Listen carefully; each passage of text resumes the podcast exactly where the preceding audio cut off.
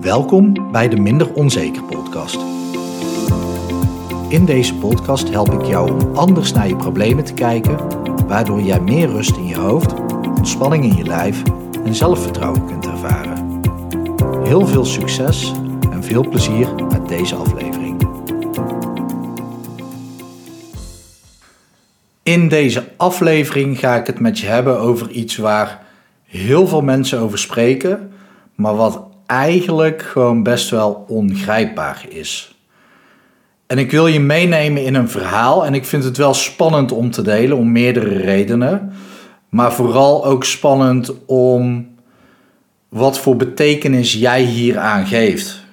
En op het moment dat jij achter dit gedachtegoed kan staan en daar op een zachte manier naar kan kijken, dan kan het je heel erg veel opleveren.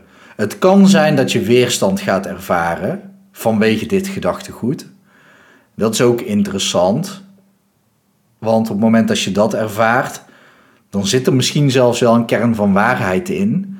En dan zou het je juist helpen om het te omarmen. Maar goed, ik begrijp dat dat spannend is.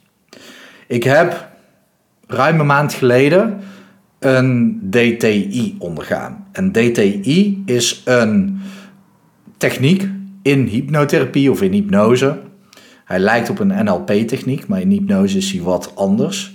Wat ja, ik vind sterker. Hij heet Deep Trance Identification.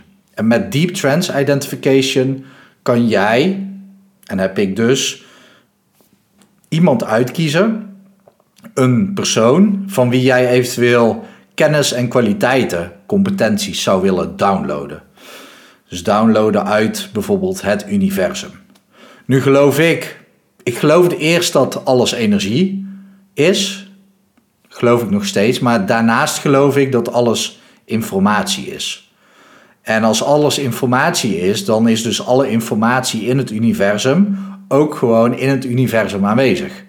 En dat zou tof zijn, want dat betekent dat de informatie die bijvoorbeeld Einstein had, ook in het universum aanwezig is. En jij dus eventueel die informatie gewoon zou kunnen downloaden. Hoe geweldig zou dat wel niet zijn? Nou, met deze techniek kan dat dus. Word je dan meteen net zo slim als Einstein? Het kan. Het zou serieus kunnen. Nu is de manier hoe Einstein denkt natuurlijk wel iets in zijn brein. Dus het is niet zo dat je meteen zoals Einstein wordt. Maar met Deep Trance Identification kan je dus in een persoon stappen. En dan kan je, terwijl je die persoon bent, kan je informatie downloaden van die persoon. En dat is geniaal. Ik heb deze techniek zelf ook al met een aantal cliënten toegepast. Want hij is dus heel erg waardevol om jezelf dingen eigen te kunnen maken. Zo heb ik bijvoorbeeld een cliënt gehad die heel erg graag wilde leren om ja, uiteindelijk wilde zij, of wil zij nog steeds, ehm, bij bedrijven gaan werken als Disney of Netflix. Om gewoon met series en films aan de slag te gaan qua animatie. Wat ze precies doet, ik heb geen idee. Ik heb er verder geen verstand van. Het is niet zo dat ik opeens alles van de cliënt weet. Maar zij wil daar op hoog niveau op presteren. Dus ik heb haar uh, in de energie, in de informatie laten stappen van iemand die daar heel groot in is. En die echt al, ja, die werkt al bij zo'n bedrijf. Volgens mij was het Disney, maar ik weet het niet zeker meer. En na die sessie heeft zij gewoon een stap gemaakt qua level. Deze techniek die wordt dus ook vaak bij topsporters gebruikt. En zo heb ik deze techniek zelf ook gebruikt bij iemand die op hoog niveau paard rijdt. En die is aan het trainen om uiteindelijk Grand Prix te gaan rijden. Grand Prix is het hoogste niveau. En uh, zij reed, ik, ik, heb er verder niet gevolgd, maar zij reed niet één niveau eronder, maar eentje daaronder. Volgens mij heette dat dan tweede klasse. En ze was aan het trainen om de proef te rijden om naar de eerste klasse te gaan. En daar moest zij een bepaalde oefening, moest ze elf keer uitvoeren. Elf eners heette dat. Elf eners moest zij kunnen uitvoeren. En ze was aan het trainen en zij kwam steeds maar tot zes. En na deze techniek deed ze er opeens 20, terwijl voor Prix, Grand Prix voor dat niveau 15 al genoeg was. Oké, dit zegt je waarschijnlijk niks, maar stel jezelf voor dat je al een tijdje aan het trainen bent om 11 te halen en je komt de hele tijd maar tot 6. En dan na zo'n techniek, een paar weken daarna, doe je opeens 20. Terwijl ja, 11 was in eerste instantie je eerste doel. En daarna pas 15. En dan doe je opeens zoveel. Ja, dat is gewoon te gek dat dat kan met deze techniek. Door dus in iemand te stappen. Nu, anderhalve maand geleden, ten tijde van deze opname natuurlijk. Dus dat is begin januari 2021 geweest. Heb ik deze techniek ook ondergaan. Dus ik heb hem niet begeleid, maar ik onderging hem zelf. En ik had dus die mogelijkheid en ik dacht, ja, weet je, Edwin Selei is natuurlijk de hypnose koning van Nederland. En misschien wel en omstreek. dus ik dacht in eerste instantie van oké, ik ga in hem stappen om nog beter die hypnotherapeut te worden. Maar toen vroeg ik aan Edwin, hey, wie is jouw inspiratie momenteel?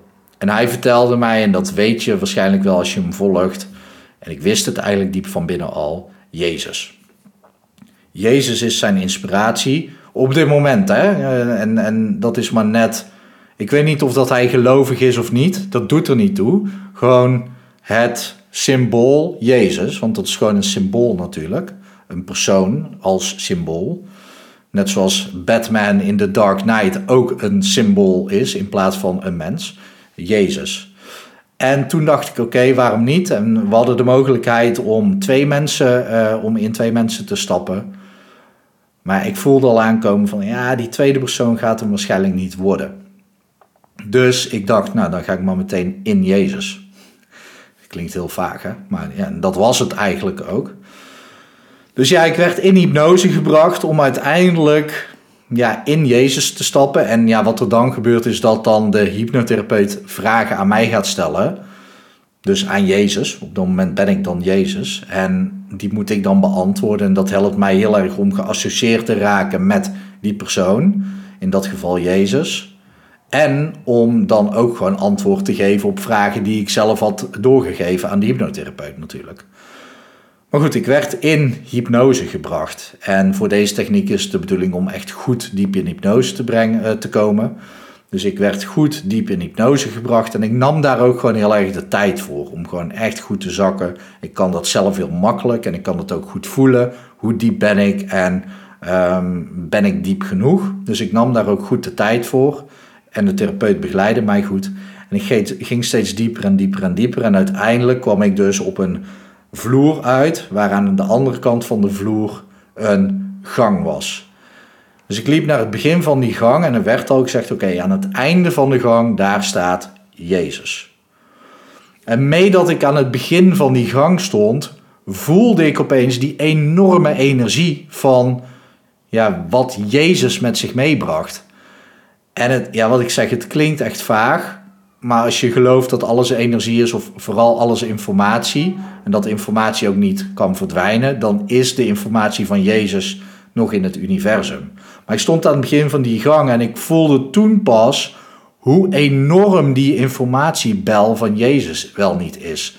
En daar had ik helemaal niet bij stilgestaan. Want ik, ja, het ging echt zoals ik net zei. Eerst dacht ik aan Edwin Selei. En toen dacht ik, oh ja, wie is zijn inspirator? Jezus. Nou, dan doe ik Jezus. Maar toen ik daar stond, had ik pas door van, oh ja, maar er is natuurlijk gigantisch veel informatie op deze wereld en misschien naar buiten, dat weet ik ook niet, van Jezus. Want het is nogal een symbool.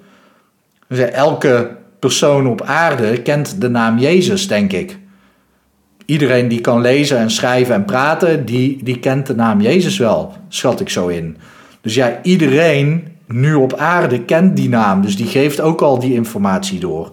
En ik was het gewoon, ik was me daar niet van bewust. Maar op dat moment dat ik dat voelde, wist ik al wel meteen van, oké, dit gaat heel vet worden. Dit gaat iets speciaals zijn. Dus die hypnotherapeut die gaf ook de suggestie van oké, start nu met het lopen richting Jezus en zodra jij voor hem staat, dan geef je even een eh, knikje. Maar je kunt je voorstellen, die hele grote bubbel aan informatie, dat is nogal een gewicht, soort van letterlijk. Letterlijk een gewicht in de schaal brengt iemand natuurlijk. Dus ik ging stapje voor stapje, alsof ik door zo'n trage, zo'n dikke zeepbel aan het wandelen was. Zo voelde het, alsof ik echt ergens doorheen moest worstelen. En stapje voor stapje kwam ik dichterbij en dat duurde en dat duurde. En toen ik eindelijk in de buurt van Jezus kwam, toen ik zat in de stoel heel erg ja, diep in hypnose met mijn gezicht omlaag. En opeens kwam ik in de buurt van Jezus en ging mijn lichaam ook omhoog. Kwam dat helemaal omhoog en voelde dat alsof ik door die hele dikke lucht uh, al heen was en opeens ja, ergens kwam waar het veel lichter en luchtiger was. Ja, toen stond ik voor Jezus. Nou, toen moest ik dus ook nog in Jezus stappen. Dat duurde ook weer even. Maar dat gewicht, dat, die, die dikgedrukte zeeplucht, ik kan het niet anders omschrijven. En ik hoorde niks. Hè. Het was echt alsof ik gewoon ook ja, de stem van de therapeut, alsof ik onder water liep. Alsof dat water ook gewoon zo dik was. Je kunt het je misschien wel voorstellen. Maar uiteindelijk kwam ik dus voor Jezus uit en daar was het helemaal... Ja, ik denk dat hij ook uh, lopen over water had gedaan en daar al dat water had weggetoverd of zo. En geen idee natuurlijk. Dat bedenk ik me nu. Maar ik stond voor hem en ik stapte in hem. En ik voelde me gewoon ook echt anders worden. Ik voelde me warm van binnen. En ik heb de opname van wat er toen allemaal werd gezegd door mij heen... om het maar lekker zo zweverig te houden zoals het gewoon is maar mijn stem veranderde. Hij werd zachter. En als ik hem nu, terwijl ik tegen jou praat, zachter zou willen maken, dan merk ik, oké, dan ga ik hem iets hoger maken. Want dan klinkt het zachter. Maar dat was het niet. Het werd echt alsof mijn stembanden ja, zachter werden. Dus mijn stem is ook anders op die opname. Dat is echt heel vreemd. Uh, en tegelijk super vet. Maar ik was dus in Jezus gestapt en toen kwamen er allerlei vragen. Maar de meeste vragen gingen, en dat is waar ik het vandaag met je over wil hebben, over liefde. Want ja, liefde is een concept waar iedereen over spreekt, maar wat totaal ongrijpbaar is. En er werden dus, terwijl ik Jezus was, vragen over liefde gesteld. En hoe ik het omschreef was dat liefde, liefde is ongrijpbaar soms denken we wel eens van ja, er is ergens een bron van en dan kunnen we uit die bron iets halen en dan kunnen we dat geven. Energie bijvoorbeeld. Of letterlijk water. Er is water uithalen en kan je dat geven. Bij liefde is er geen bron. We kunnen niet aanwijzen als ik jou wat liefde geef, dat ik het ergens vandaan haal. Ja, uit mezelf zou je dan kunnen zeggen. Maar ik kan het ook niet in mezelf aanwijzen. Ik kan niet zeggen, nou hier zo, in mijn hart, links in mijn hart zo. Ja, daar zit zo'n put. En als ik daar een kraantje op zet en ik draai die open, dan komt er liefde uit. Nee, dat, dat zit nergens. Dat, je kan het niet aanwijzen, het is geen ding. En ja, dat is natuurlijk met al het gedrag wat je doet ook. Je, je bent geen gedrag, je hebt geen gedrag, je doet het. Dat is ook geen ding. Maar liefde is ook geen ding. Je kan het niet aanwijzen. Je kan niet zeggen, oh daar is liefde en daar pak ik wat van en dan geef ik dat door. Of dan krijg ik dat van jou. Als ik liefde van jou krijg, ja, hoe, hoe doe je dat? Wat is dat?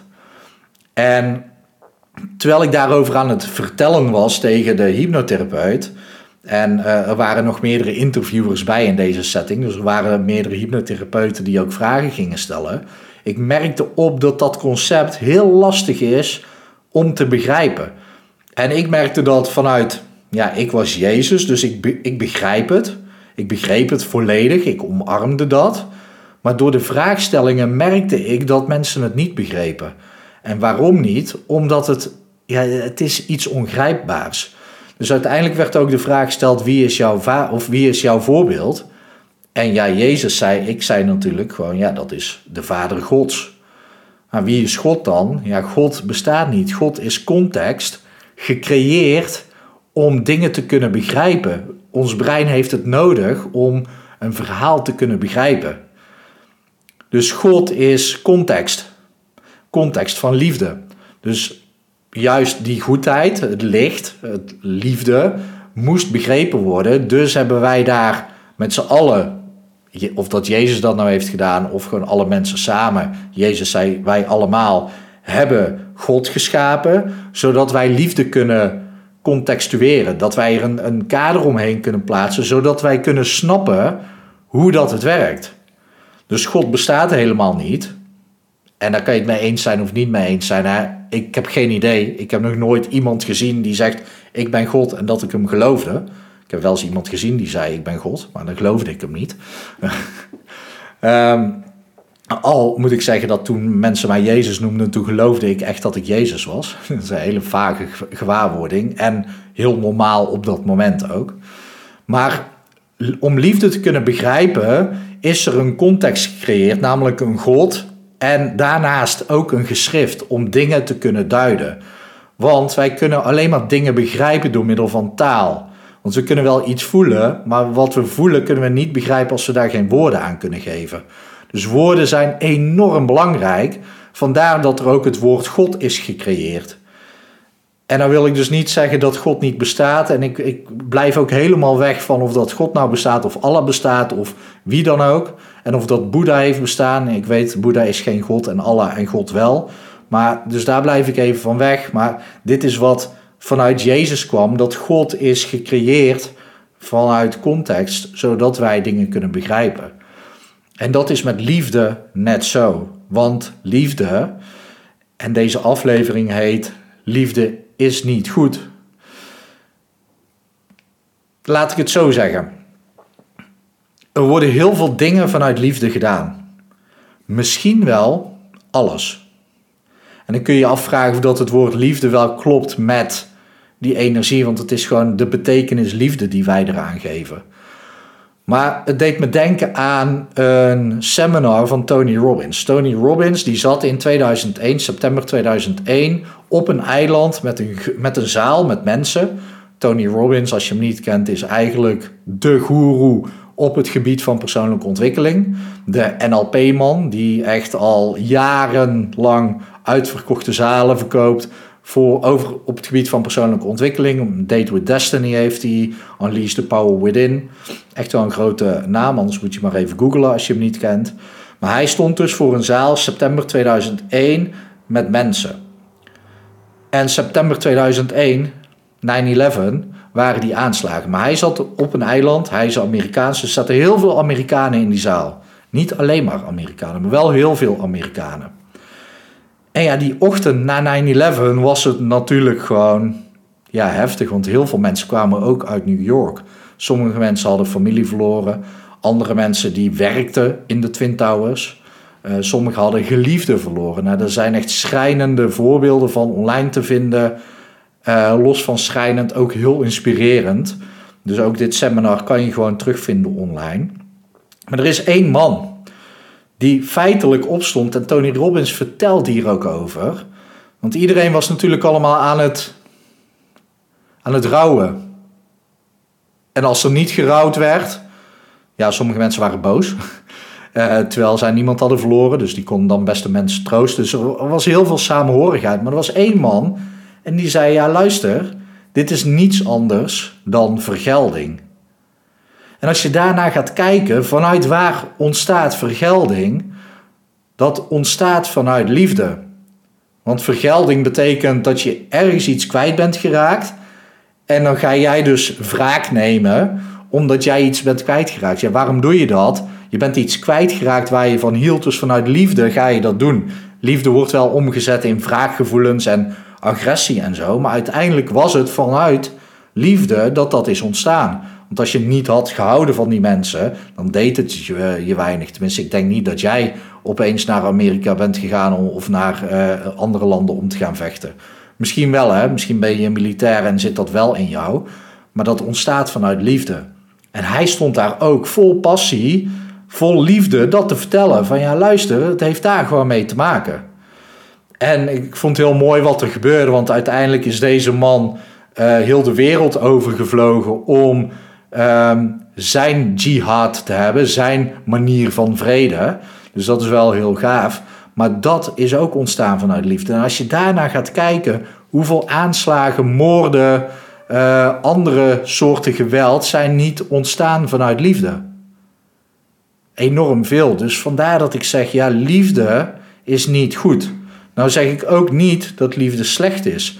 Maar liefde is en het bepaalt uh, de betekenis die jij eraan geeft bepaalt of dat het goed of slecht is.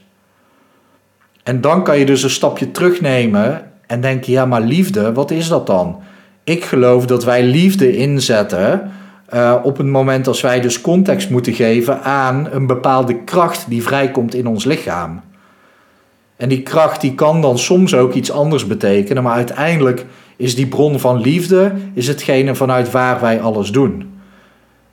En ja, dat gedachtegoed, daarom zei ik, het kan zijn dat daar weerstand op komt. Want op het moment als ik dus tegen jou zeg dat moord ook ontstaat uit liefde, dan snap je dat misschien wel, tenzij jij dus iemand hebt verloren vanwege een moord vanuit liefde. Of andere dingen. Je kan een stap verder gaan. Ik heb hier een boek uh, voor me liggen. Zelfs als het mijn leven kost. Zelfs als het me mijn leven kost. Van Stephen Hausner. En wat in zijn boek ook staat. Better ill than alone. Dus op het moment dat je daarover na gaat denken. Dan gaan we dus een stap verder op het gebied van liefde. En dit is allemaal dus ontstaan vanuit het idee dat ik Jezus was. het blijft een beetje een bizar concept, denk ik zo. Maar ik was dus Jezus en hè, vanuit daar komt dat concept wat is liefde. Nou, liefde is niet goed, liefde is niet slecht. Liefde is hetzelfde als een mes. Je kan ermee een brood snijden en uitdelen of je kan er iemand mee neersteken. Kan allebei. Dus het mes is niet goed of slecht. Liefde is ook niet goed of slecht. Het is de betekenis die we daar aangeven. Maar in dit boek en ik moet het eerlijk gezegd nog lezen, zelfs als het me mijn leven kost. Better ill than alone. Op het moment als jij dus snapt dat eigenlijk alles wat er gebeurt vanuit liefde ontstaat, dat betekent dus ook dat ook de dingen die wij zien als negatief ook uit liefde ontstaan. En dan ga je er eigenlijk naartoe dat, en dat is een concept wat we in de hypnotherapie veelvuldig gebruiken. Elk gedrag heeft een positieve intentie. Dus als je dan naar het positief gaat kijken, je zou dat liefde kunnen noemen. De positieve intentie is de liefde die hieronder zit. Dus elk gedrag wat jij doet, heeft een positieve intentie en ontstaat dus vanuit liefde. En dan is liefde is gewoon, en dan is de betekenis die jij eraan geeft, dus wat je ermee doet. Maar je kan dus liefde geven aan mensen. Je kan verliefd worden op mensen. Positieve intentie daaronder, daar kunnen we het nog wel een keer over hebben. Maar ik denk dat jij die wel begrijpt, wat daar de positieve intentie onder kan zijn. Er zijn er meerdere waarschijnlijk. Maar ook bijvoorbeeld een allergie. Daar zit ook een positieve intentie onder. Want dat is ook gedrag. En dan kom je echt bij het stuk uit, en ik heb hier eerder een aflevering over opgenomen. Ik zal hem nog kort uitleggen. Je bent je gedrag niet, je hebt geen gedrag, maar je doet het. En met gedrag durf ik zelf zo ver te gaan. En ja, er kan weerstand opkomen bij je. Laat dat even zijn. Dat mag, dat kan en dat is logisch. Maar ook iets fysieks, een fysieke uiting is ook gedrag. Daarom mensen die zeggen ik ben allergisch, dan stel ik me opnieuw voor en zeg ik ik ben Paul. En dan pas snap je hoe gek die uitspraak is. Ik ben allergisch. Ik ken niemand die zo heet. Ik ken wel heel veel mensen die Paul heten. Maar als je dat snapt, dan zeg je niet meer ik ben allergisch, want dan is jouw hele identiteit opeens de allergie geworden.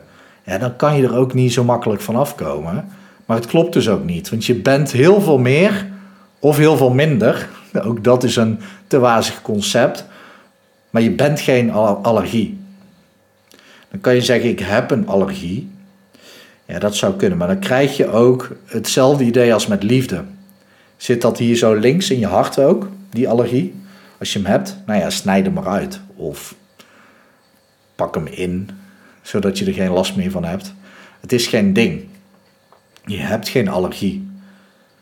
Ja, ik heb hier, ja, ik wou zeggen, ik heb hier een tv, maar dat, dat is niet in mijn woonkamer. Ik heb hier wel een boekenkast. Ja, net zoals een boekenkast kan ik op marktplaats zetten. Ik denk niet dat ik dat snel zou doen met een boekenkast trouwens, maar dat terzijde. Maar een boekenkast kan je op marktplaats zetten. En dan zeg je, oké, dit, dit, is mijn boekenkast, die heb ik. Wil jij hem kopen? En geef me 50 euro en dan mag je hem kopen. Het zou ideaal zijn als een allergie, dus een fysieke uiting, wat een allergie is als je die ook kan verkopen op Marktplaats. Als het een ding is, dan zou dat kunnen. Ik heb een allergie, net zoals je boekenkast. En dan zet je online, nu 50 euro, probeer twee dagen lang ook hooikoorts, zodat jij je partner beter begrijpt. Dan ben jij er vanaf en dan kan de ander even ervaren hoe het is, zodat die andere mensen die het ook doen, beter begrijpen. Maar dat is, dus de, dat is het dus niet. Je hebt geen allergie, je doet het. Dus je bent niet allergisch, je hebt geen allergie, je doet een allergie. Dat is een fysieke uiting. Maar er zit een positieve intentie onder. Er zit een positieve intentie onder. En dat betekent dus dat dat vanuit liefde komt. Als het een positieve intentie is vanuit jezelf, is dat dus zelfliefde. Ook een moeilijk concept weer natuurlijk, zelfliefde. Hoe doe je dat? Als jij je tanden poetst, dan, dan doe je dat omdat je van je houdt, omdat je van jezelf houdt, omdat je gewoon goede tanden over wil houden.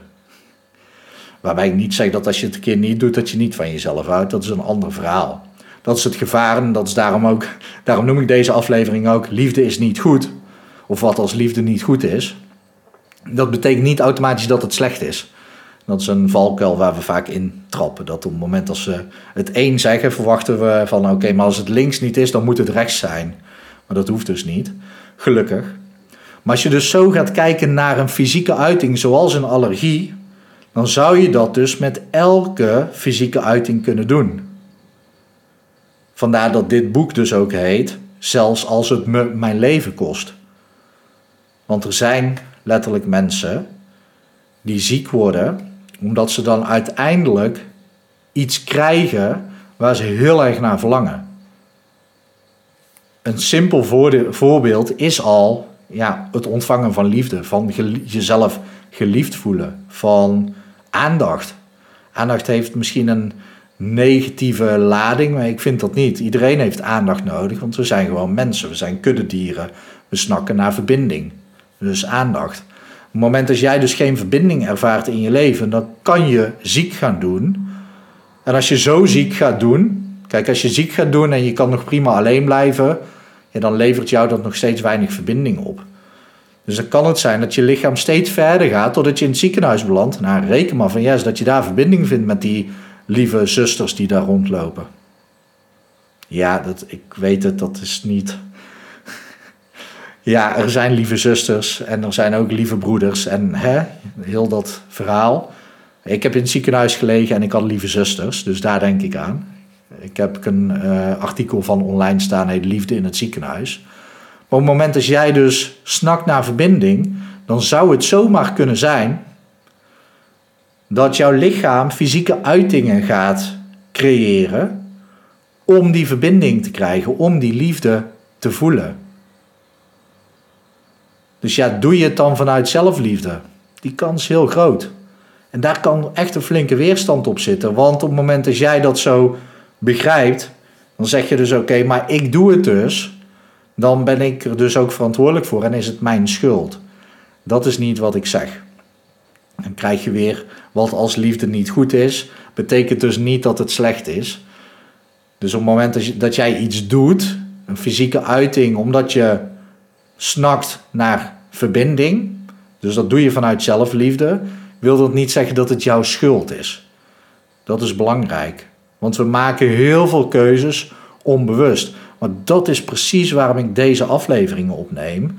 Want op het moment dat jij dus kunt beseffen dat liefde eigenlijk een, ik kan het niet anders uitleggen, een bron is vanuit waar wij dingen doen, vanuit waar energie vrijkomt.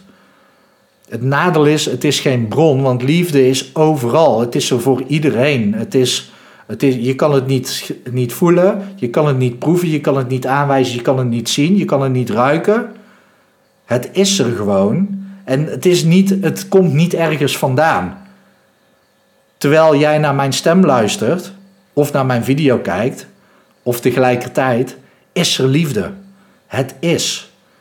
En dat concept is vrij lastig, omdat wij dus altijd context nodig hebben om het te kunnen begrijpen. Maar we hoeven het dus niet te begrijpen om het te kunnen toepassen. Maar het gaat er wel om dat jij dus heel goed snapt dat eigenlijk alles wat jij doet, of niet doet, dat kan ook, doe je vanuit liefde. Omdat liefde is de universele energie vanuit waar wij dingen doen. En liefde is dus niet per se goed of slecht, alleen het is onze betekenis die wij eraan geven of dat het goed of slecht is. En ik heb dit al een paar keer herhaald. Maar nu we iets verder in het verhaal zijn, betekent dat dus ook dat een fysieke uiting of een bepaald gedrag, wat jij doet en waar je misschien wel vanaf wilt, dat jij dat dus vanuit liefde doet. De bron is liefde. Maar als je dat beseft, dan snap je ook dat het jou iets wil vertellen. Het wil iets voor jou voor elkaar krijgen. Alleen vaak op een super onhandige manier. Als jij dus bij jezelf gaat onderzoeken van hé, hey, hetgene wat ik doe, of dat nou een fysieke uiting is, misschien wel een ziekte, misschien wel gedrag, kan van alles zijn, misschien wel gedachten. Als jij beseft dat jou dat iets oplevert, omdat jij het dus vanuit liefde doet, dan kan je dus ook ernaar op zoek gaan van hé, hey, maar wat levert het mij nou op? Wat is nou de onderliggende boodschap die daaronder ligt van hé, hey, wat vertelt die liefde mij? Vanuit waar heb ik die, zet ik die liefde in mij zo in? Waarom zet ik dat op deze onhandige manier in? En hoe kan ik ervoor zorgen dat ik het op een andere manier inzet? Op het moment dat je weet waarom, waarom je iets doet, wat is jouw why? Hè? Dat is een heel grote vraag, maar bij één specifiek probleem waar jij vanaf wil, kan je prima op zoek gaan naar ja, waarom doe ik dit? En wat je dan kan doen is kijken van oké, maar hoe kan ik datgene wat dat me oplevert op een andere, gezondere manier ook tot mij nemen? Want je doet het vanuit liefde. En op het moment dat jij dat dus ook beseft, kijk, laten we wel gewoon afspreken dat het woord liefde, dat het gewoon lekker positief blijft. Want ja, als wij er een positieve betekenis, context aan blijven geven, dan blijft het positief. Dus dan kunnen we dat gewoon op die manier inzetten. Licht, liefde, hè, klinkt fijn. Maar op het moment dat jij dus beseft van hé, hey, maar deze vorm van liefde die ik nu aan het uiten ben op deze manier is onhandig oké, die liefde die wil ik dus wel blijven voelen. Hoe kan ik dat op een andere manier doen? Ik zal je een voorbeeld geven. Ik deed allergisch. Ik deed allergisch voor ananas in eerste instantie en later voor rauwe groenten. En wat bleek nou? Ik had eigenlijk alleen maar ananas bij mijn ex-vriendin. En ik, uh, ja, de eerste keer dat ik een allergische reactie deed, was dus aan tafel bij mijn ex-vriendin. En uh, terwijl het al mijn ex-vriendin was. En ja, pannenkoeken, ananas, ontbijt. Je snapt hem, denk ik. Het was. Uh, ik wou zeggen, het was fijn. Nee, het, ja, eerder was het fijn, maar op dat moment klopte dat gewoon niet meer. En had mijn systeem dus gedacht: hé, hey, maar als je alleen maar daar ananas eet, dan kan ik jou gewoon allergisch maken voor ananas. Want ga je daar weg en dan kom je daar niet meer. En dan hebben we alleen maar last van ananas. Dan eet je dat gewoon niet meer. om even je onbewuste gedachten uh, uit te lezen. Zo werkt het natuurlijk niet helemaal. Maar dat is wel een beetje hoe wij context kunnen geven aan waarom ik opeens allergisch deed voor ananas. Dus ja, ik ging daar weg en twee dagen later had ik uh, rucola. Ja, toen deed ik diezelfde reactie. Namelijk pijn in mijn maag en overgeven. En ja, weer een dag later had ik tomaat. En uh, toen deed ik dat weer. En de eerste keer bij ananas was het zo erg dat ik nu al bij een heel klein gevoel in mijn maag dacht: hé, hey, dat is hetzelfde. Ja, toen had ik het gegeneraliseerd en deed ik dus allergisch voor alle rauwe groenten. Super onhandig aan de ene kant. Aan de andere kant, ik zat niet meer aan de ontbijttafel bij mijn ex-vriendin. Dus ja, vanuit liefde voor mezelf gaf mijn systeem mij ja, die allergie voor ananas. Terwijl ananas, uh, ja, dat schijnt best wel gezond te zijn. En rauwe groente ook. Dus ja, heel handig was het niet. Maar het was wel de meest handige optie op dat moment om mij duidelijk te maken: hé, hey, daar niet meer uh, met ananas en pannenkoeken gaan ontbijten. Ja, ik weet het. Nu, nu snap ik het. Nu snap ik dat het vanuit liefde was, vanuit zelfliefde. Of misschien ook wel liefde voor haar. Want ja, zij zat ook maar de hele tijd met mij opgescheept. Ja, de andere kant is natuurlijk ook waar. Net zoals het hoofd van Griet Titelaar. Als die omdraait, klopt die nog. Soms heb ik wel eens van die spreuken van cabaretiers in mijn hoofd. die moet je dan net kennen, anders snap je hem niet. Griet, Titelair had uh, uh, ja, rondom zijn mond net zoveel haar als boven op zijn hoofd. Als je hem dan omdraait, dan, dan heb je nog steeds het hoofd van Griet Titelair. Dus vandaar. Dus ja, zij was waarschijnlijk ook wel blij dat ze van mij af was. dus ook, ook dat was misschien liefde. Maar goed, een fysieke uiting die dus ontstond vanuit liefde, alleen op een onhandige manier. Want ja, ik heb dus vanaf dat moment tot ergens vorig jaar geen rauwe groenten meer gegeten. Gelukkig eh, kwam ik in aanraking met hypnotherapie en kon iemand dat heel makkelijk bij mij verhelpen. En kan ik nu gewoon weer lekker rauwe groenten eten. Um, dus ja, op een een of andere manier heb ik nu ervoor gezorgd dat hetgene wat me toen opleverde om niet meer bij haar te gaan ontbijten, dat dat nu op een andere manier in mijn systeem is geregeld. Dat is de kracht van hypnotherapie ook. Maar goed, dat is dus een heel duidelijk voorbeeld van wat mijn lichaam, mijn hele systeem dus aan mij heeft gegeven. Liever ziek hè, dan alleen. Nou ja, op dat moment was ik dus wel weg bij haar, maar wel omringd met andere mensen. En ja, dat, geldt dus ook voor allerlei andere uitingen, fysieke uitingen, maar ook bepaald gedrag.